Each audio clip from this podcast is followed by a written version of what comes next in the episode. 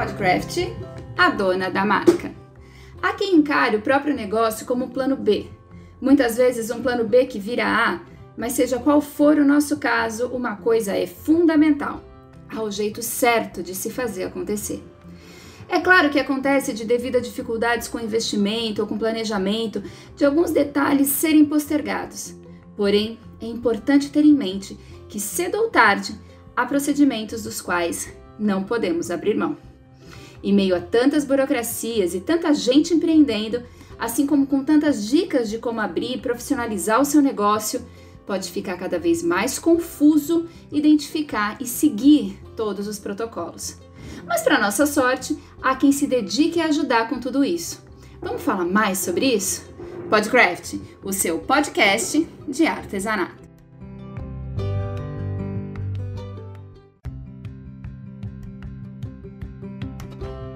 Olá, seja muito bem-vindo ao Podcraft, o seu podcast de artesanato. Eu sou Faiga Silveira e hoje o tema do nosso bate-papo é a dona da marca. Eu e a minha parceira aqui do canal Craft, Beth Monta, temos buscado alternativas para tornar esse podcast possível e agora parece que a gente acertou na receita, né? Como nosso foco no canal Craft sempre foi mantê-lo como um portal de notícias, agora também estamos dedicando tempo e atenção ao Club Craft Brasil, lá no Clubhouse, onde estamos esperando por você de segunda a sexta, das 16 às 18 horas, na nossa Hora do Vício, em arroba Betmonta. Na sequência, você recebe todos os registros da conversa no Diário do Clube, nas nossas redes sociais e no site do canal Craft. Lembrando que você também pode ser um sócio assinante do clube. Para saber das condições e vantagens, entre em contato com a gente, porque já tá bom demais. Eu acho que você vai gostar de saber. Além disso, também começamos um trabalho de notas rápidas sobre o universo artesanal com o canal Craft Lê e queremos saber se você está acompanhando e gostando desse trabalho. É claro que nós mantemos máxima atenção ao nosso podcast que sempre nos enche de alegria pelo privilégio que nos oferece ao conhecer mais de perto os nossos entrevistados. E por falar nisso, hoje vamos conversar com Dani Brites, que é a dona da marca dela e nos ensina a descobrir o poder de uma marca própria. A conversa ficou ótima e a gente convida você para ouvir. Bora lá, Beth Monta! Bem-vindos todos ao nosso podcast. Hoje vamos conversar com ela, que é uma expert em registro de marca, sabe tudo sobre o assunto e ajuda pessoas como eu e você a fazer tudo o que é necessário para estar em dia com a abertura da sua empresa e assim proteger a sua marca.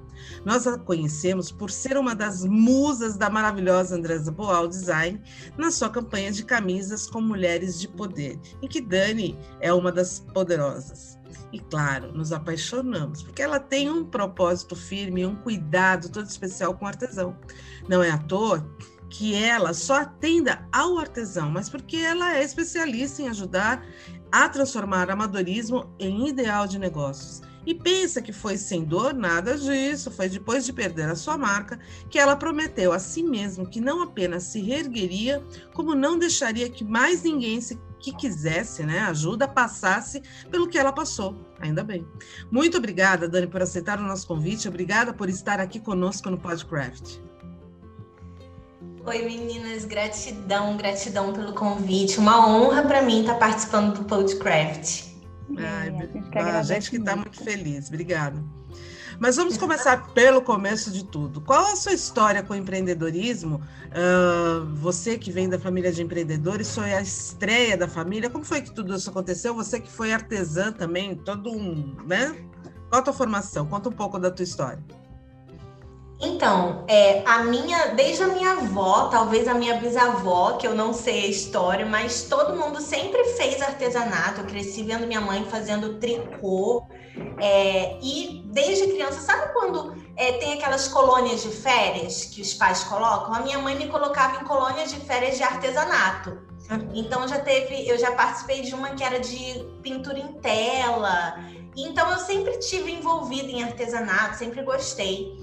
E quando eu me casei com meu segundo marido, eu tô no meu segundo casamento, eu já tinha meus dois meninos e eu parei de trabalhar porque eu estava tendo dificuldade de é, conseguir pessoas de confiança para cuidar deles. Então decidi que eu não ia mais trabalhar fora, que eu ia ficar em casa. Qual que é a tua formação? Você trabalhava com que antes? Eu trabalhava como técnica em edificações. Legal. Uhum. Trabalhar com construção civil, com projeto, esse tipo de coisa. Uhum. E, e aí eu decidi que eu ia ficar em casa e comecei a fazer vários tipos de artesanato, mas inicialmente sem sucesso. E é, sem sucesso no sentido assim, de engrenar, de realmente ganhar dinheiro com aquilo. Porque eu comecei fazendo feltro, e eu sou muito perfeccionista, então cada pontinho tinha que ter a distância exata. E nisso eu demorava muito. Então, imagina, eu ficava horas para fazer um chaveirinho que eu ia vender por 10 reais. Enfim. E aí, quando a minha terceira filha nasceu, eu comecei a fazer sling, aqueles tecidos grandões que enrola, que bota o bebê. Comecei a vender e tal. Só que é, eu me decepcionei um pouco no ramo do sling e nesse meio tempo eu tinha ganhado uma máquina de costura usada de uma pessoa, né?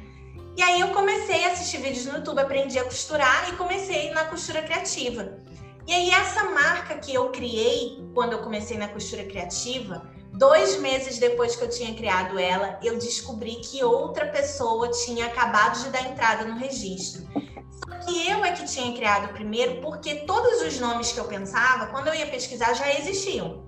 Então eu logo mudava. Até que eu encontrei esse nome que eu pesquisei e não existia perfil no Instagram, perfil no, no Facebook, é, site, nada, não existia nada. Eu criei essa marca e aí dois meses depois eu descobri que outra pessoa criou depois de mim, só que já criou e deu entrada no processo. E aí nisso eu contratei uma empresa para me assessorar e essa empresa não me prestou uma boa assessoria, não me passava informações sobre o processo, não me orientou sobre as chances que eu tinha de realmente conseguir a marca. Simplesmente pegou meu dinheiro e deu entrada no processo. E no final, na época, levava de dois a três anos, né, para sair a para sair a decisão né, do INPI. Hoje em dia leva menos de um ano, mas na época levava de dois a três anos. E depois de mais de dois anos esperando, o INPI indeferiu, concedeu para outra pessoa, afinal ela é que tinha dado entrada primeiro. Mas nesses dois anos, como eu tinha criado a marca primeiro, eu tinha certeza que ele ia conceder para mim. E eu fui investindo na marca, fiz sacolas personalizadas, etiquetas, tags, enfim, foi. Desculpa um a curiosidade, mas qual era o nome da marca? Qual que era a tua marca? Eu não posso falar, porque hum. senão a pessoa. Eu ah, vou porque a outra, acabar... a outra empresa está ativa, né? Ah. Então, a outra empresa tem a marca. Ela não está ativa mais. É, os perfis dela são todos desativados. Ela não continua com a empresa, mas ela tem a marca.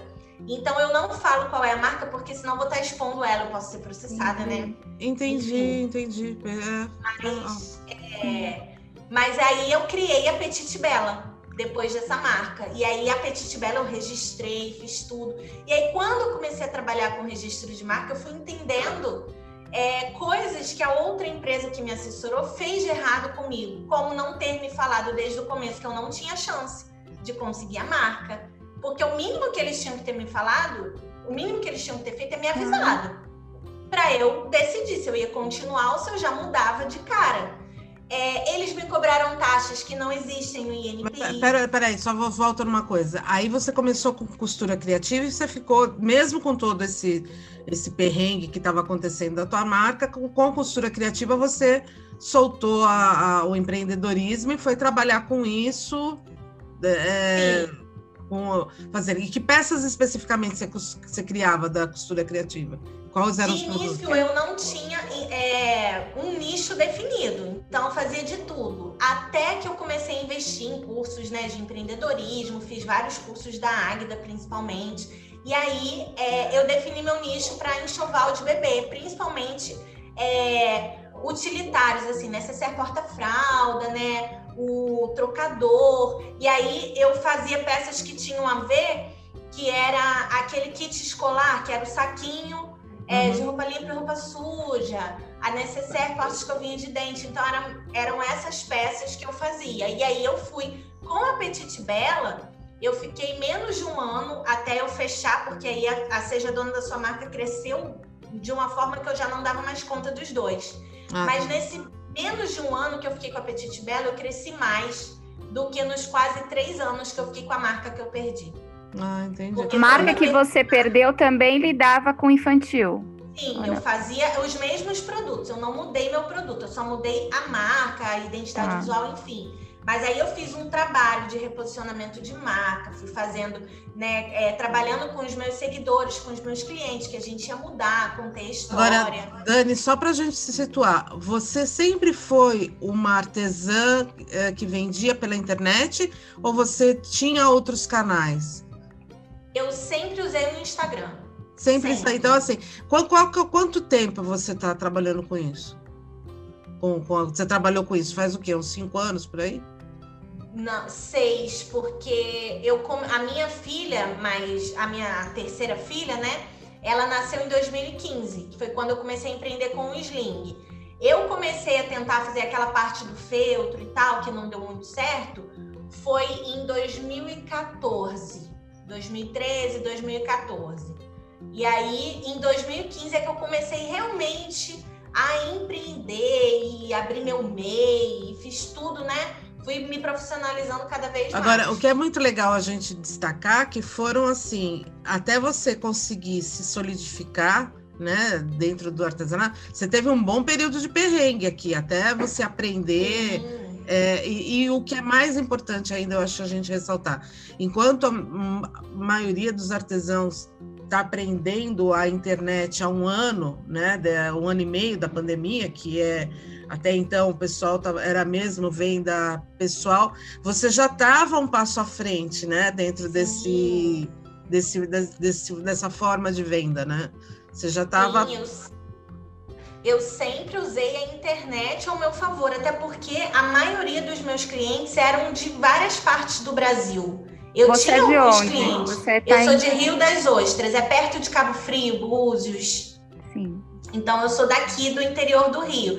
Eu tinha sim alguns clientes locais, algumas pessoas, né, que me conheciam também, que compravam de mim, mas a grande maioria era do resto do Brasil. Eu já, eu já enviei produto meu para Amazonas, para tudo quanto é estado. Então, eu, para mim, a minha fonte realmente era a internet, o Instagram, tanto que depois, quando eu criei a Petite Bela, eu investi num curso de site, criei meu site. Eu estava tentando sempre me profissionalizar cada vez mais. Eu, eu passava pelos perrengues, mas eu nunca me contentava com a forma que eu estava. Eu estava sempre buscando conhecimento para crescer o meu negócio e não, não ficar do jeito que eu estava. E não só buscando técnicas de como fazer melhor a minha peça, mas de como crescer realmente o meu negócio. Então, é, precificação, né, controle financeiro, tudo, todas essas coisas que também são importantes. Uhum.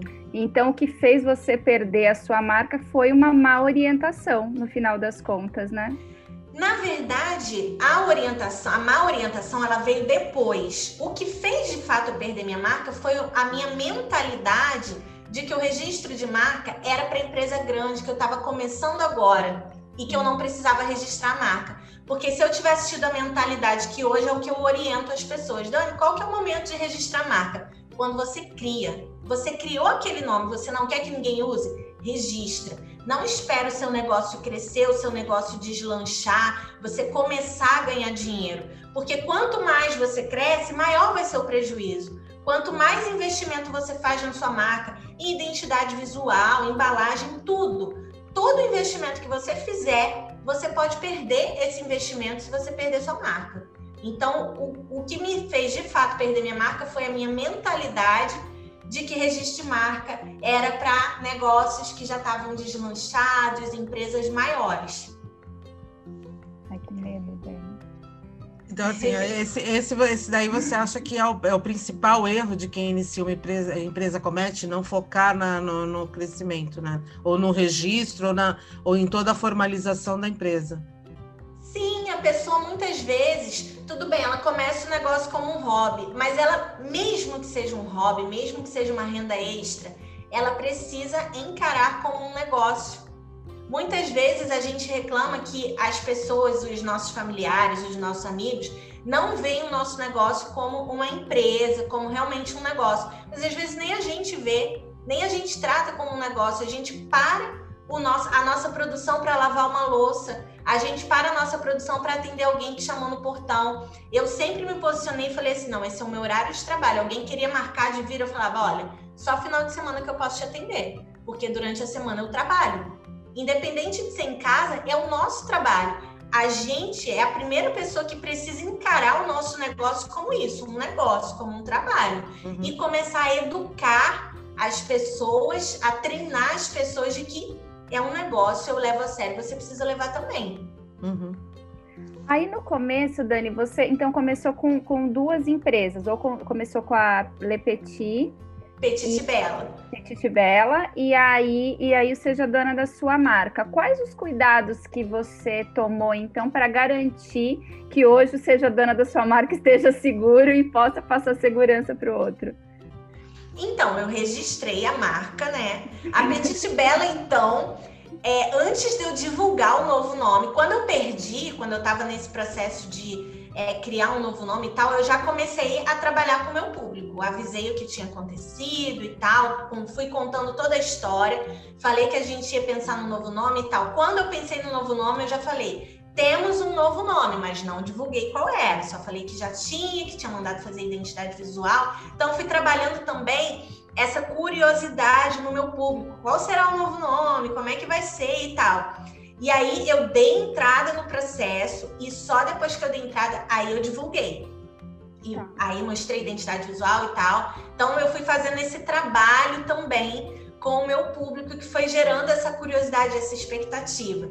E a Seja Dona da Sua Marca, como eram duas empresas e assuntos diferentes, públicos diferentes, eu criei um perfil separado no Instagram, porque não cabia eu falar sobre isso no perfil do Ateliê, e registrei a marca. Eu só não abri um MEI para Seja Dona da Sua Marca de imediato. Hoje eu tenho CNPJ, né, limitada.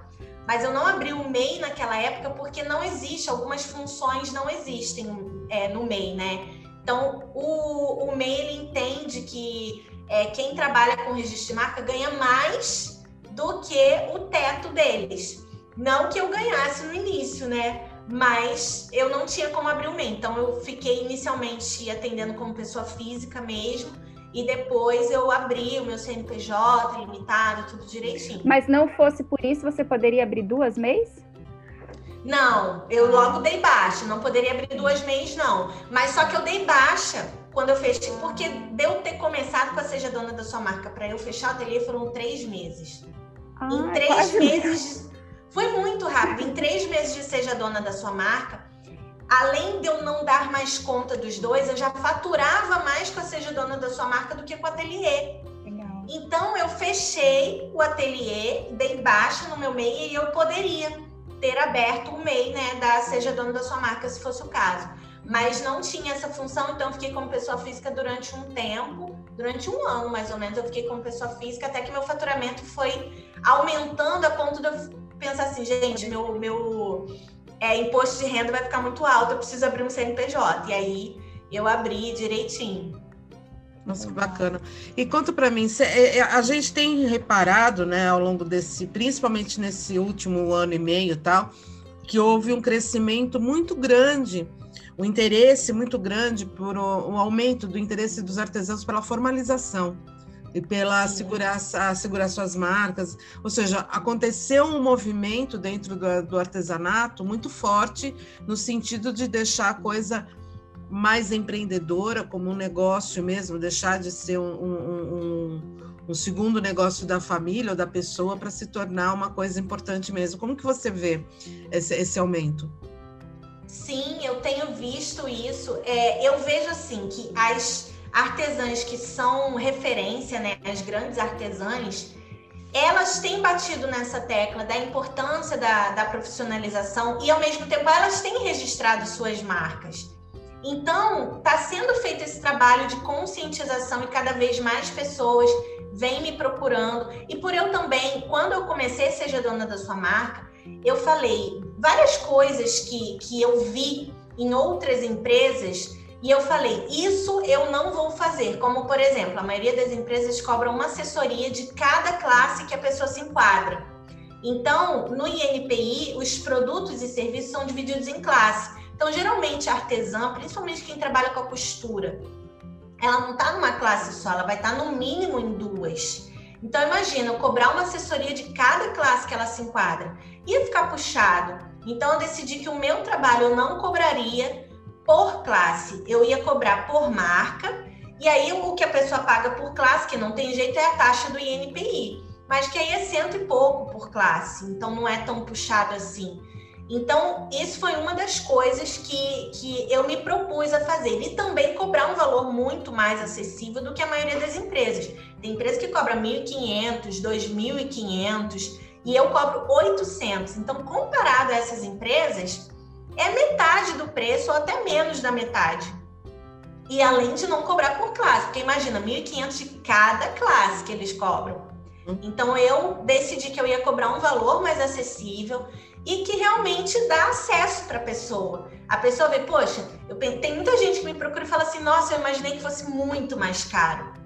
E quando a pessoa vê que não é tão caro assim, ela vê que realmente é possível, que basta realmente priorizar, é, ir se organizando financeiramente e dá sim para registrar marca, para se profissionalizar e acaba, como você falou, sendo um movimento, vai, vai é igual aquele dominó, né, que vai caindo, vai todo mundo se contagiando com aquilo. Poxa, fulano está se profissionalizando, eu vou me profissionalizar também. E esse movimento é muito gostoso. Eu fico muito feliz em ver as pessoas realmente levando seu negócio a sério, querendo crescer.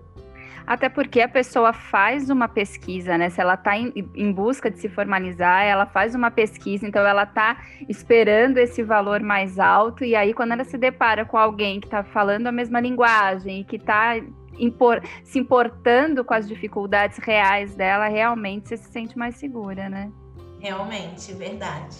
Você tem ideia de quantas marcas você já ajudou a formalizar, a entrarem no mercado e a se firmar aí? Quantas já estão protegidas com a sua assessoria? Eu sei que.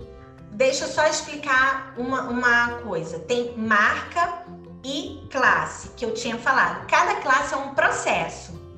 Então, eu sei que processos, a gente tem mais de 1.500 processos mas não necessariamente são 1.500 marcas, né? Porque tem marca que são cinco classes, e aí são cinco processos daquela mesma marca. Mas marcas hoje registradas que podem já usar o Rzinho são mais de 200. Uau. São mais de 200 marcas. É, é um número assim, eu fico muito feliz de ver a quantidade né, de pessoas. São mais de 200 marcas que já podem dizer que são registradas, que já tem o processo finalizado. Isso em quanto, em que, quanto tempo que você está trabalhando com isso? Um ano, um a dois anos por aí? Não, tem dois anos e vai fazer dois anos e meio agora. Nossa, legal. Tem alguma que te marcou mais? De 2019. Oi? Tem alguma que te marcou mais nesse tempo todo? Gente, para mim, a, a a primeira que me contratou, sem nunca ter ouvido falar de mim, sem me conhecer, foi a Gabriela do Ateliê da Otília. Então ela me marcou porque, tipo, ela não me conhecia, ela nunca tinha ouvido falar de mim, assim, né? Eu ainda não, eu tava começando, eu não tinha nenhum processo finalizado com marca concedida ainda. Então ela depositou um voto de confiança em mim e eu sou muito grata a ela. As pessoas também que eu fiz parcerias, que me divulgaram, como a Fê do Baifê Atelier, a Eliane Pascoal do Farolzinho Atelier, a Águida Yossan, que foi a primeira, né, que me divulgou, que me incentivou a trabalhar com isso e foi a primeira live que eu fiz é, no, no Instagram da Seja Dono da Sua Marca foi com a Águida. Então, assim, eu sou muito grata a essas pessoas que confiaram em mim antes mesmo eu ter processos finalizados para falar assim, olha, eu já registrei a marca de fulano e de fulano. Eu estava começando. Até finalizar algum processo ainda demoraria aí quase um ano. E elas depositaram um voto de confiança em mim, eu sou muito grata. Ai, que legal. Agora você, você é focada no artesão, né? O teu, teu nicho. Você, você trabalha com outra, outra, outros segmentos também? Sim, eu registro marca, qualquer tipo de marca, porque o processo ele é o mesmo. O que vai mudar é só a classe que a pessoa vai se enquadrar. Quando eu comecei, realmente eu trabalhava só com artesãs, eu registrava marca de artesãs. Uhum. Mas conforme eu fui né, ganhando experiência, eu fui vendo que não era nada diferente outras marcas. No a geral, ser... no geral, você acha que cresceu uma procura pela, por esse serviço, né? Sim, sim. As artesãs antigamente, elas nem achavam que era possível uma artesã registrar uhum. marca. Achavam que era coisa de grandes marcas. Tanto que as grandes artesãs não tinham marca registrada. Eu é que fui registrando. Se você for parar para ver qualquer artesã aí dessas grandes, não todas, óbvio que uma ou outra tinha, mas as, as que são referência, a Bia Feltes, a, a Fed by Fê Atelier, a Rose da Arte de Paninho, a Agda Yossan, a Eliane Pascoal, essas todas eu que registrei a marca. Então elas foram é, registrando comigo e falando de mim. Deixa eu só fazer, eu acho que já estavam acendendo, né? E eu acho que é importante Sim. a gente fazer uma, um comparativo. A tua marca independente, independe de ser o seu nome, né? Porque tem muita artesã que usa o seu nome como a marca do ateliê, né? E aí a gente fala assim: "Ah, meu nome é meu, é meu. Ninguém pode mexer". Não. E não é não assim. Não é né? assim. Não, porque eu até fiz um reels explicando sobre isso. Imagina que eu sou a Dani Brits, imagina, eu tenho, vamos supor que a minha empresa fosse Dani Brits Marcas, registro de marcas. Mas eu não sou a única Dani Brits que existe. Tem outras. Então vamos supor que tivesse outra Dani Brits que também registrasse marcas. Quem teria o direito de usar o nome como marca? Quem registrou. Então, mesmo o meu nome, eu tenho direito a usar ele como meu nome de pessoa física, mas como marca, se outra pessoa registra, ela pode sim exigir que eu mude a marca da minha empresa, mesmo que seja meu nome. Então, é sim preciso registrar o nome. E também acho que é importante a gente falar. Eu sempre brinco que eu acho que um bom exemplo é o, o Alexandre Jacovitz, né? Que ele perdeu o nome dele, né? Ele, ele por na negociação, a marca dele era o nome dele e aí, quando vendeu, teve os investidores lá, todo o trâmite dele, o nome dele ficou com a marca. Eu nem sei qual que é o que ele usa hoje em dia. Para falar bem a verdade, eu não sei qual que é. Mas Também sei não sei, é, mas é. vou me inteirar. É, é bem, bem doido isso, né? Sim, o próprio Faustão, eu, eu, publiquei semana passada um post sobre isso, Domingão do Faustão, uma marca registrada da Globo. É, e agora sei. ele saiu da Globo, vai para outra emissora, ele não vai poder usar um, o nome do programa dele, não vai poder ser parecido com o Domingão do Faustão. Talvez ele não possa nem usar nada que seja relacionado a Faustão. E é o nome é. dele. É, é, então, bem, é bem doido, né? Mas ganhou bem para mas também esse daí ganhou bem por, por conta do, do, do tio. Ele usa o Fausto Silva e tá tudo certo, né? Porque ele, ele foi muito bem pago, né? Sim, com Essa certeza. É a pior coisa que pode acontecer com alguém, com uma empresa, Dani, perder o seu nome. O que, que é? Qual é a pior coisa que pode acontecer quando a gente não registra a marca? Então, quando a gente não registra, tem todos esses prejuízos financeiros de você perder tudo que você fez com a sua marca, todos os materiais físicos, né? E também o prejuízo emocional, porque a maioria das pessoas é apegada à marca. Então, ela de repente ela perde aquilo, ela fica sem chão, ela fica assim, gente, agora qual nome eu vou usar? As pessoas já me conhecem por esse nome há tanto tempo mas a perda da marca, óbvio que a gente não quer isso, a gente não quer ter todos esses prejuízos, mas não é o fim. Porque se fosse o fim, teria sido o fim para mim. E não foi. Eu renasci com outra marca e aquilo me deu até um gás, porque quando eu perdi minha marca, que eu criei a Petite Bela, eu pensei assim: ah, é, eu perdi minha marca, também agora eu vou criar uma marca muito melhor. Eu vou criar um nome que seja totalmente diferente da marca que eu perdi. Eu vou mandar fazer uma identidade visual exclusiva.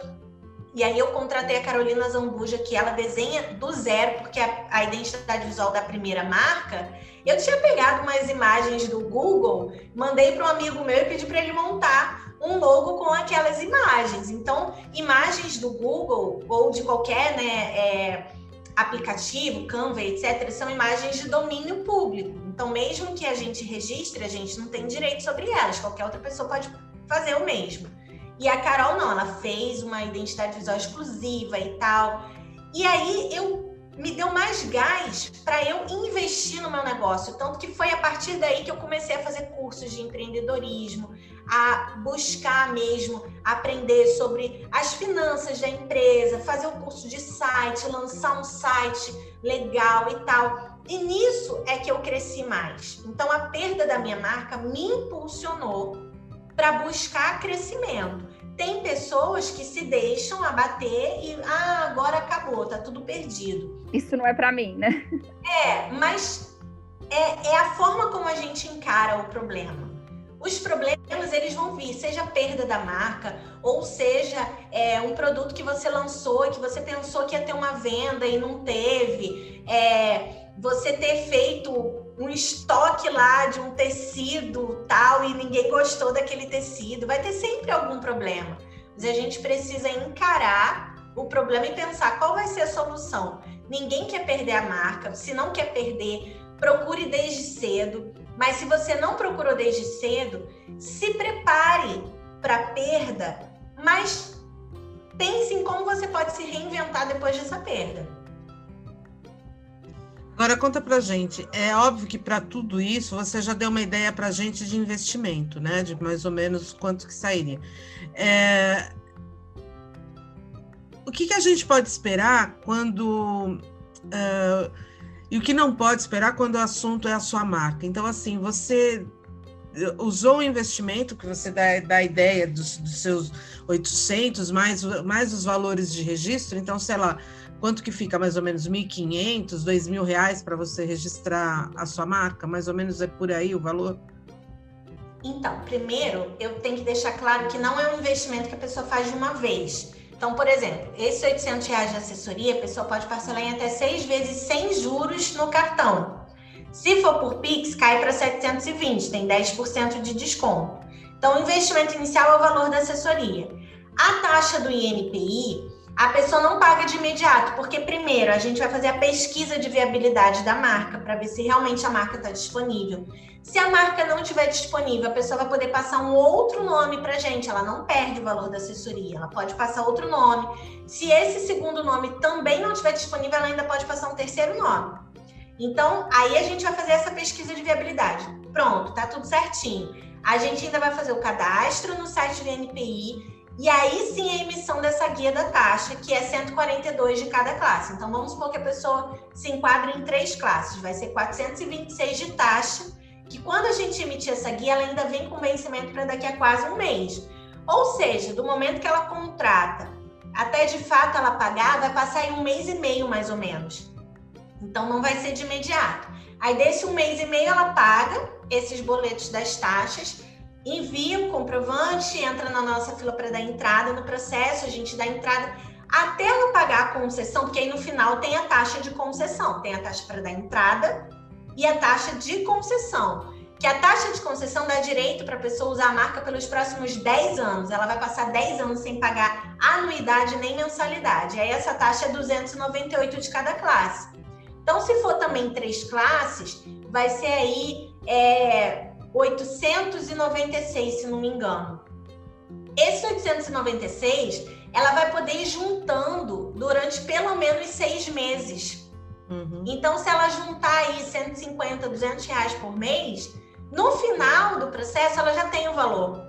Uhum. Então, o valor total depende da quantidade de classes que a pessoa se enquadrar. Isso depende muito do negócio. Não, ah, eu sou artesã, quantas classes eu me enquadro? Depende dos produtos que você faz.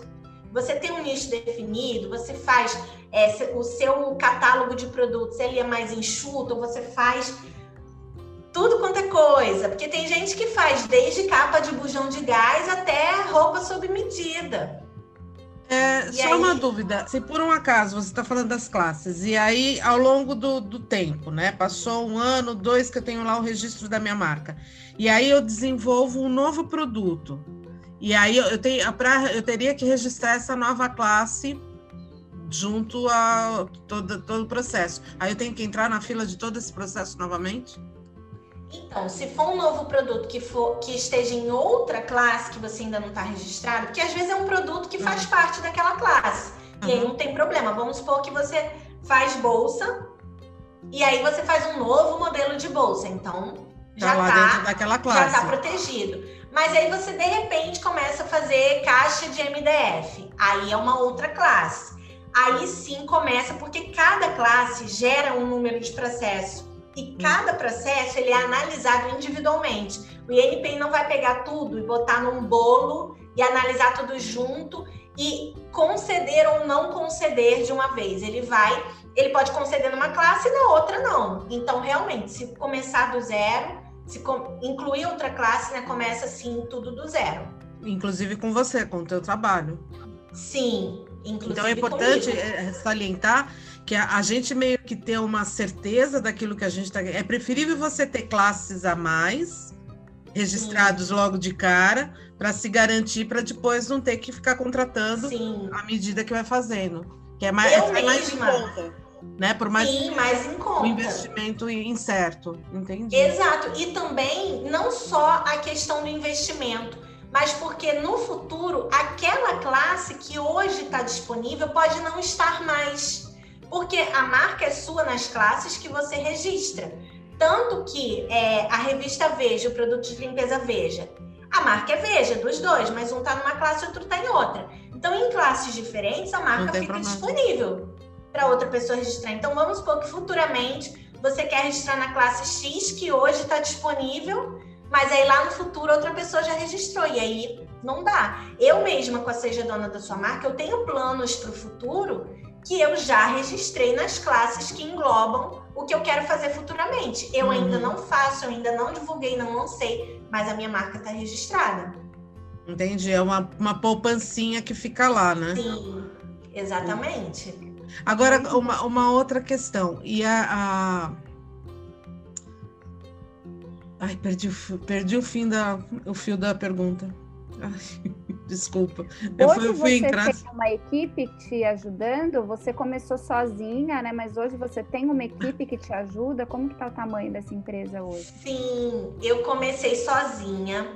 Com menos de um ano eu contratei a primeira pessoa. É, depois, com menos de um ano e meio eu contratei a segunda. E agora, depois de três anos, eu contratei a terceira. Ah, que maravilha. Três anos não, dois anos. Depois de dois anos eu contratei a terceira, eu faço três anos só ano que vem. Lembrei que eu ia perguntar. É assim, é, por exemplo, você, as pessoas, quando você cria o logo da sua marca, ela tem que entrar junto no registro. Não é que tem que entrar, mas pode entrar, não é obrigado. Mas é aí, se a pessoa entrar. muda o logo, ela tem que atualizar? É, não, há, não há possibilidade de você alterar o processo que já existe. Você precisa entrar com um novo. Tanto que eu mudei a identidade visual da Seja Dona da sua marca. E aí foi um novo processo. Mas não necessariamente você vai precisar registrar o logo em todas as classes de novo. Se você uhum. registra em uma, pronto, você já está protegendo. Por exemplo, então... a marca passa por um processo de branding. Aí, quando finaliza esse processo, ela te, você tem que registrar. É, não é que nada é obrigado. A pessoa não tem que registrar, mas o logo que vai estar protegido é o que foi registrado. Então, se ela faz um novo logo, principalmente um logo exclusivo desenhado do zero, o ideal é que ela registre para poder proteger esse novo logo também. Mas ela não vai ser punida. Tem gente que acha que o INPI vai dar algum tipo de Caçar punição. É, ah, é, eu, vou ser, eu vou ter que pagar alguma multa, alguma coisa. O INPI ele não é um órgão para é, esqueci a palavra também. Regulatório. Não, regular. Ele não é um órgão para fiscalizar. Ah, se a sua marca está sendo usada da forma que você registrou, se você está usando o logo que você registrou. Ele é um órgão para regulamentar o registro da marca, para proteger a sua marca. Mas ele não fica fiscalizando e vigiando se você está usando ou não. Então ele não vai te punir. Só que se você faz um logo novo e você não registra, a chance de você é, ter cópias, ter pessoas se inspirando, né, vamos dizer assim, no seu logo, e você não vai ter nenhuma documentação para provar que é seu, porque pode até ter aquelas é, aqueles documentos que o designer te envia, mas o registro da marca ele dá um certificado de registro por um órgão federal. Então é diferente um documento lá que o designer te entregou, manual da identidade visual e um certificado do governo federal dizendo que a marca é sua e que aquele logo é seu. Inclusive esse, é, é, porque assim a gente vê essa, a gente tem o costume de ver registro no INPI das grandes marcas, mas se a artesã quiser colocar também dentro do, do da marca dela esse tipo de é, é, esse tipo de informação, ela vai estar, tá, de uma certa forma, elevando um pouco uma autoridade dentro do produto dela, né? Sim, então, é porque o, o registro de marca, ele agrega muito mais valor. E não só isso, o registro de marca, a marca ela vira um bem que pode, inclusive, ser vendido. Tem clientes minhas, teve uma cliente minha que agora finalizou o processo e ela tinha fechado o negócio dela nesse meio tempo e ela não quis dar andamento, ela não quis pagar a concessão. E aí eu fiz uma pesquisa rápida do nome da marca dela no Instagram e apareceu um monte de gente usando. Eu falei assim: olha só, todas essas pessoas aqui que estão usando, você pode oferecer a sua marca para elas comprarem. Você recupera o investimento, ainda tem lucro. E se elas não quiserem comprar, você pode mandá-las pararem de usar, porque a marca vai ser sua. E aí ela ficou de pensar e tal. No final, ela não quis dar andamento, mas ela poderia ter pagado a concessão 298 e oferecido a marca para todas essas pessoas. E quem não quisesse comprar, ela poderia simplesmente mandar parar de usar. Porque a partir do momento que a marca é dela, só ela poderia usar. Mas então, aí ela, marca... para ela parar de usar, entrar dentro desse processo de ó, para de usar, aí entra um processo jurídico, não? Depende, ela pode tentar amigavelmente, como muitas pessoas fazem. Olha, dá uma notificação ali extrajudicial ou entra amigavelmente, né, pelo direct mesmo, fala: olha, essa marca é minha e tal, eu registrei, então eu te peço que você, por favor, mude, né, tire esse nome e tal. Se a pessoa não tirar, aí sim ela entra na justiça e ela pode processar por uso indevido de marca e por desvio de lucro, que é considerado crime de concorrência desleal. E ela pode conseguir uma indenização de uma porcentagem do faturamento bruto dos últimos cinco anos. Ah, entendeu? Importante isso, né? Para a gente entender. Existe um limite de, de classes para você fazer um registro de uma marca? Não, se você usa, se você realmente se enquadra naquilo, só que são 45 classes no total, que é, elas englobam desde uma fabricação de veículo, né, de produtos químicos, até é, serviços, prestação de serviços como médico e etc. Então é impossível a pessoa estar enquadrada nas 45. Mas existem marcas é, de alto renome, por exemplo, como a Coca-Cola, que paga uma taxa que é 30 e poucos mil reais e ninguém pode registrar Coca-Cola em nenhuma das classes, porque ela registrou como alto renome. E aí ela é como se ela tivesse englobada em todas as classes. Ninguém pode ter esse nome em nenhum outro ramo de atividade. Aí tem essa Eu questão. Eu acho que tem McDonald's também, tem algumas sim que, que, que funcionam. Sim, é, tem grandes... várias marcas que são consideradas marcas de alto renome e que pagam realmente essa taxa mais alta, mas que vale a pena, porque está protegendo, né, para empresas grandes realmente. Sim, é troco, né? Aí não é, é, é um investimento que, que vale a pena, porque Sim. vai que acontece uma pequena usar o nome, fazer alguma coisa muito errada e queimar o teu nome por conta disso, porque vai associar, olha, a Coca-Cola que fez aquilo ali, né? É, é complicado, Sim. né? Então é importante. Exatamente. Muito bom. Ô, Dani, e me diz uma coisa, assim, é, existe, assim como você é, faz esse trabalho hoje, é, você falou tem outras empresas com outros valores que fazem essa assessoria, mas é possível fazer isso sozinha. Qual que é, quais são os riscos de quem tenta fazer isso sozinho e por que que é mais tranquilo poder fazer com uma assessoria? Porque já me falaram, por exemplo, que um dos riscos é você não é, é, errar no, na associação de uma das classes, por exemplo. Sim. Então, é, uma coisa que as pessoas subestimam muito, acham que é simples, é a pesquisa da marca. Então, quando a gente faz a pesquisa, eu não analiso só se a marca tem igual ou parecida. Eu analiso uma série de questões. Se aquela marca, aquele nome, ele está dentro do que a LPI, que é a Lei da Propriedade Industrial, dentro daquelas é, normas lá deles, porque existem algumas normas que não podem é, ser descumpridas. Então, às vezes, o nome da marca da pessoa não se enquadra. E mesmo que não exista marca parecida, o INPI não vai deixar passar. Então não basta a pessoa só pesquisar. Ai, ah, pesquisei a minha marca e não achei nada. Porque tem gente, eu fui contratada por uma pessoa agora, que ela, quando pesquisou, a marca dela é com dois L's. Então ela pesquisou aquele nome com os dois L's. Não achou nada, deu entrada no processo. E aí o que, que aconteceu? Existe a marca com um L só. Ela não achou, e aí essa marca entrou com oposição contra ela.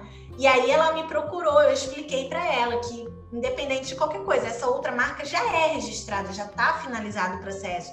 Mesmo que a marca não tivesse entrado com oposição, no final o INPI ia indeferir, porque ele ia ver que já tinha marca parecida. Porque não pode ter marca nem igual nem parecida. Então não adianta botar uma letra a mais, botar um complemento, porque palavras como ateliê, costura criativa, handmade, tudo isso é só um complemento. Não faz diferença para a marca. Então a minha marca Petit Bela era Petit Bela Costura Criativa, mas não podia ter Petit Bela Ateliê, Petit Bela Handmade, Petit Bela Costura Afetiva, nada disso, porque Petit Bela é que é a marca.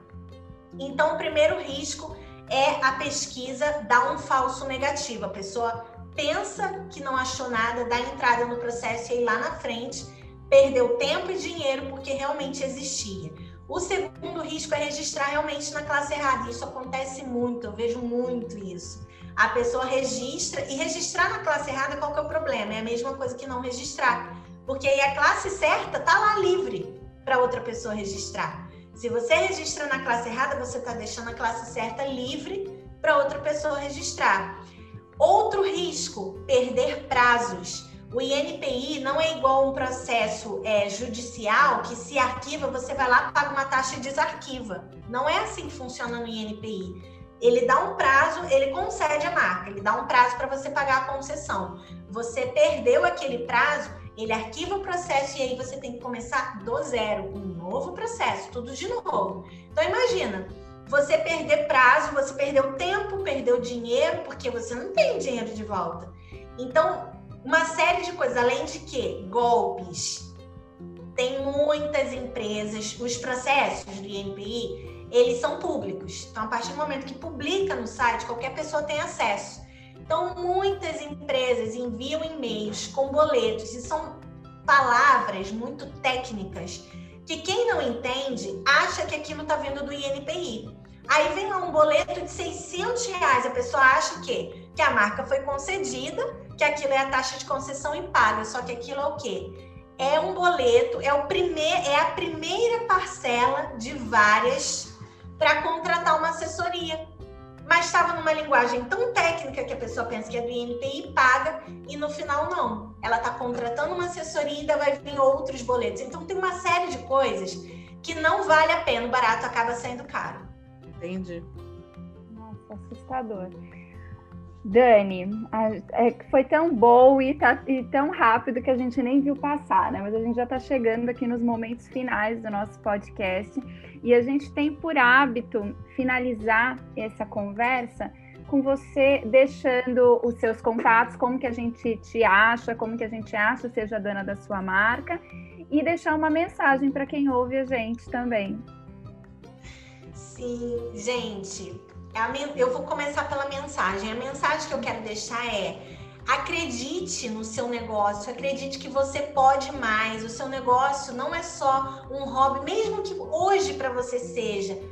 Mas pensa no futuro, pensa em quantas vidas você pode impactar com o seu negócio, em quantas vidas você pode impactar com as peças que você faz, todo o amor que você coloca naquela peça, as pessoas que recebem. Então não pensa que ah, é só um hobby, é só um, uma renda extra. Pensa nas vidas que você pode impactar, invista sim no seu negócio para você crescer e registre sua marca que faz parte do crescimento. E se você quiser entrar em contato comigo para tirar dúvida, não, não precisa me contratar para tirar dúvida, para tirar dúvida, me perguntar como funciona, valores, etc. Você pode me achar no Instagram, arroba seja dona da sua marca.